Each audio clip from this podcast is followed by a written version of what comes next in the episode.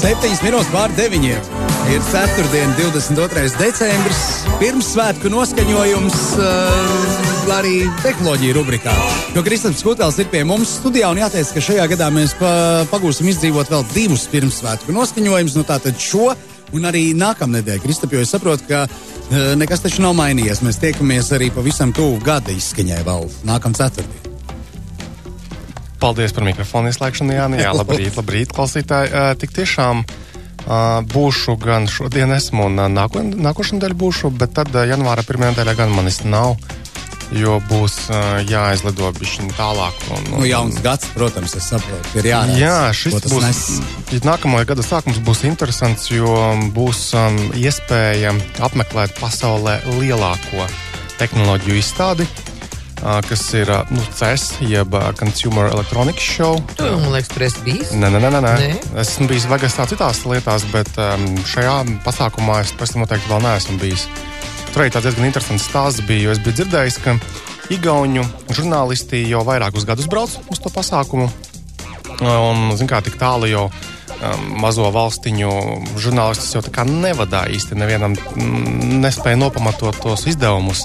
Un tad viņš izskaidroja, ka nu, var jau uzrunāt arī to pasākumu organizatorus, jo viņiem ir paredzēts budžets tādu mazāku valstiņu, mazākiem žurnālistiņiem aizbraukt, paskatīties. Un es arī pieteicos vasarā un, un, un lēnā garā arī dabūju apstiprinājumu un arī aizbraukt, paskatīties. Jo, ok, tas ir vairāk tāds Amerikas tirgum, protams, paredzēts pasākums, bet tik un tā tas, ko izziņojam šajā pasākumā, par to mēs runājam turpmāko pusgadu, un uh, liela daļa no tiem produktiem, tām tehnoloģijām uh, ienāks arī nu, mūsu ikdienā pēc kaut kāda laika. Un man teiksim, interesanti būs paskatīties, uh, vai, piemēram, tas pats LG neparādīs kaut kādus interesantus displejus.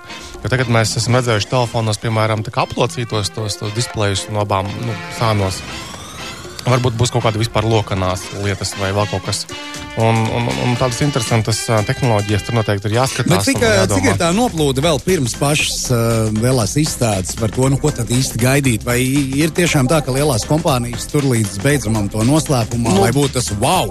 Visi jau mēģina turēt, bet, uh, kā, pa lielam man liekas, ka mūsdienās neviens negatavo tādus nenormāli wow produktus, kas ir saprotami patērētājiem, nu, kas, kas būtu uzreiz nopērkami, piemēram, pusgada laikā. Tāpēc arī nav īsti kam noplūst.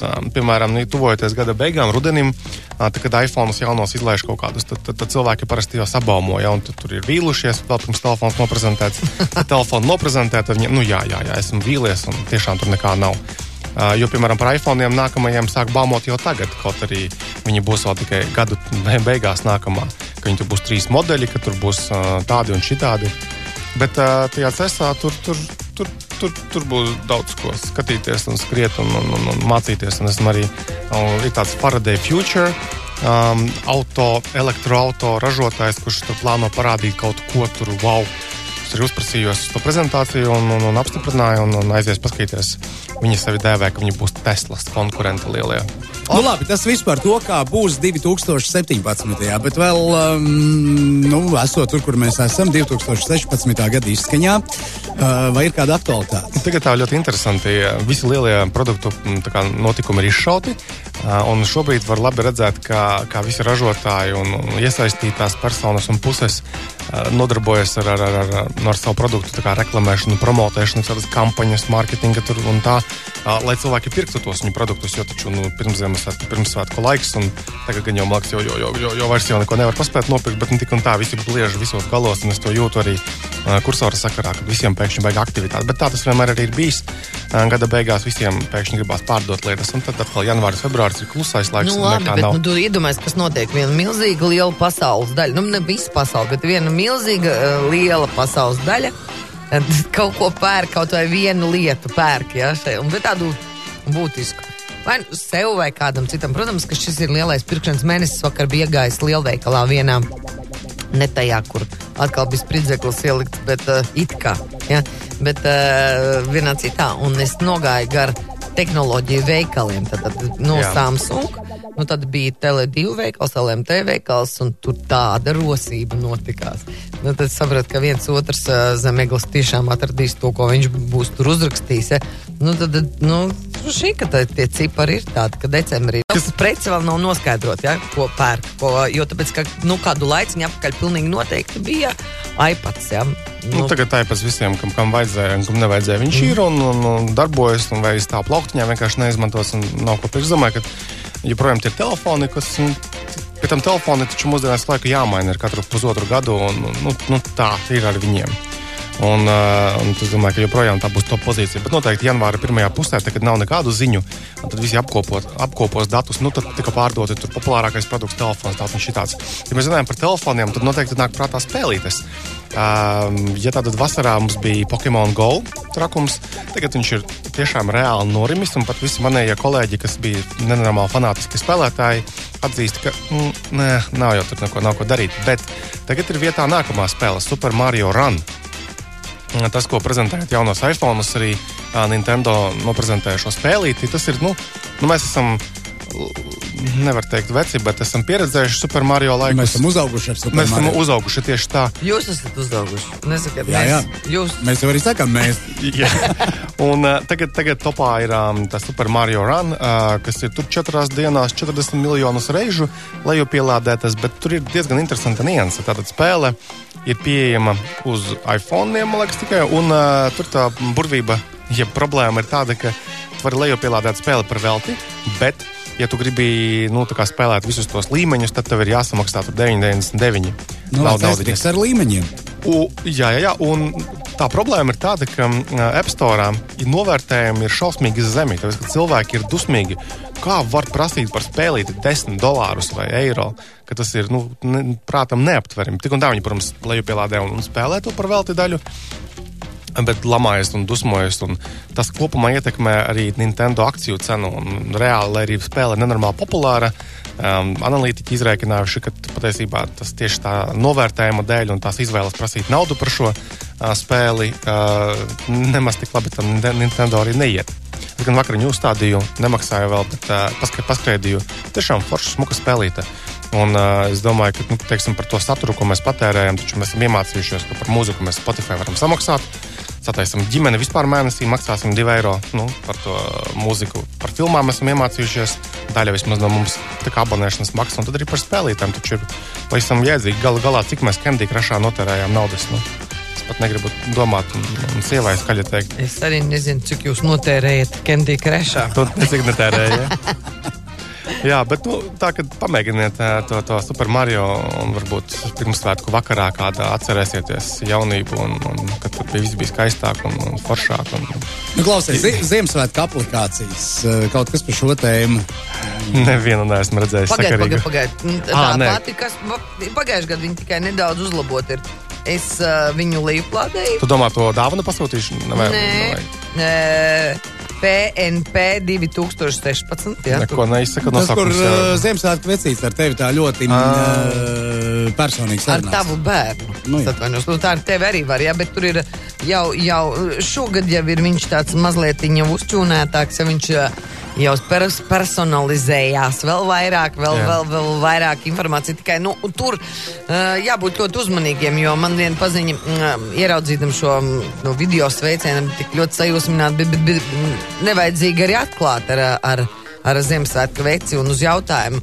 Nu, tur bija jāatbild uz jautājumiem, ja, tur, teiksim, kā, kā viņš ir mācījies šogad. Un tur ir dots atbildes. Ļoti labi, labi, nu varētu labāk nu, vai kaut kā tam līdzīga. Viņi, protams, nabaga cilvēks domā, ka nu, varētu ierakstīt, lab, varētu labāk, un tas nozīmē, ka viņš viņu tā kā pamudinās un uzslavēs. Un viņš tajā vietā viņu saka, kaunināt. es domāju, ka teiksim, nākamā gada tajā aplikācijā ar Facebook tur var pieteikties. Nē. Ja varētu ar Facebook, tad noteikti viņš es varētu nezinu, savākt ne. informāciju. Tad viņš varētu to pajautāt, piemēram, tu, tu viņam neesi norādījusi tajā aplikācijā, ka tu esi bijis atvaļinājumā, piemēram, uz, uz sāremā vai, vai vēl kaut kur. Tad viņš vienkārši prasa, paprasīt, vienkārši, hei, kā tev gāja tur vasaras tajā mēnesī, tur, tur. Un tas, kā tās izbrīns, kā tu zināji.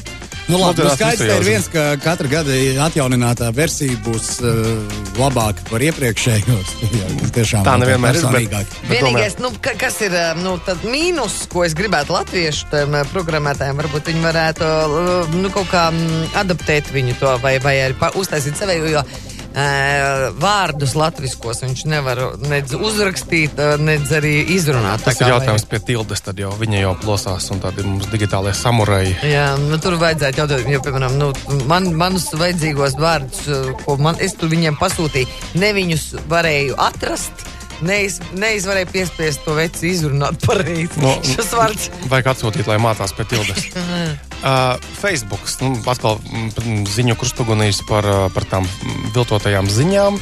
Uh, un uh, Vācijā, piemēram, ir um, dažs labs politiķis izdomājis, ka tagad Facebookam obligāti jāizveido pie mums ir birojas savējais, kurā sēž reāli cilvēki, kuri visu dienu naktī analizē tās ziņas. Un, piemēram, ja ir kāds nosūdzējis, ka tā izskatās pēc mm, fejkās, ir viltotās ziņas, tad viņi obligāti 24 stundu laikā ir jāizņem. Savādāk vienkārši tiktu piespriests eh, 500 tūkstošu eiro sots par katru šādu mm, fejko ziņu. Redzēsim, cik tālu tas likumprojekts mm, aizvirzīsies. Bet, Arvien biežāk sanāk pēdējā laikā dzirdēt, nu, ka dažādās valstīs kaut kā beigas šūmējas par tādu nu, Facebook problēmu. Un es arī redzēju statistiku, ka tātad 20 tātad neīstās ziņas Facebook populārākās vispār ir, ir populārākas krietni nekā 20 ā, no normāliem avotiem, normālās ziņas. It kā nekas jauns, bet, nu, kad redzi to statistiku un datus, tur domā, ok, skaidrs, labi. Un tas arī tepat Latvijā šī, šī teiksim, apziņa, ka tas tā darbojas un notiek. Arī Latvijā rada dažādus uh, pseidomedīņus, kas, kas to vien dara. Ka, viņu galvenais biznesa modelis ir pelnīt uh, ar, ar neprecīzām ziņām, ar mm, klikbaitīgiem, viltīgiem virsrakstiem, un to ļoti labi redz, nu, ka, kā, kā viņi to dara. Un laikam tur kaut kāda nauda ir, ja viņi jau darbojas un ņemās. Vēl par Facebook runājot. Facebook vadītājs un, un līdzdibinātājs Marks Zakerbergs taču ir. Viņš, um, viņš cenšas sekot līdzi tām tehnoloģijām visnotaļ praktiskā veidā. Un, um, katru gadu viņš uzstāda sev dažādus mērķus, tādus, es teiktu, diezgan lielus. Un, piemēram, šī gada mērķi, mērķis viņam bija viens no tā, tad, uh, uzra, uzrakstīt, uzkodēt mākslīgā intelekta kaut kādu risinājumu. Tad viņš arī pabeidzis to darbu, un tātad viņš prezentēja arī Facebook ierakstā tādā plašākā, kad viņš uzrakstīja mākslīgā intelektā tādu asistentu savām mājām.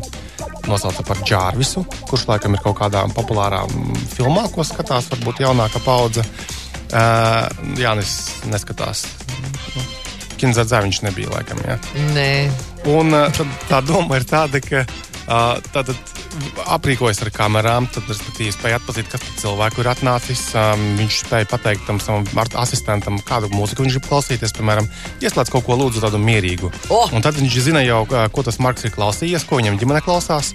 Tad vai arī, piemēram, Viņam šogad tādu piezīme meita, un, un atkal tas intelekts zina, kurā istabā tā meita ir. Jau pārvietojusies, atrāpojusies vēl kaut kā tālāk, un māca pārslēgties, piemēram, uz to kameru automātiski, bez nekādām lietām. Tad viņš arī rakstīja, kas ir tās grūtības, kas grūtākais bija.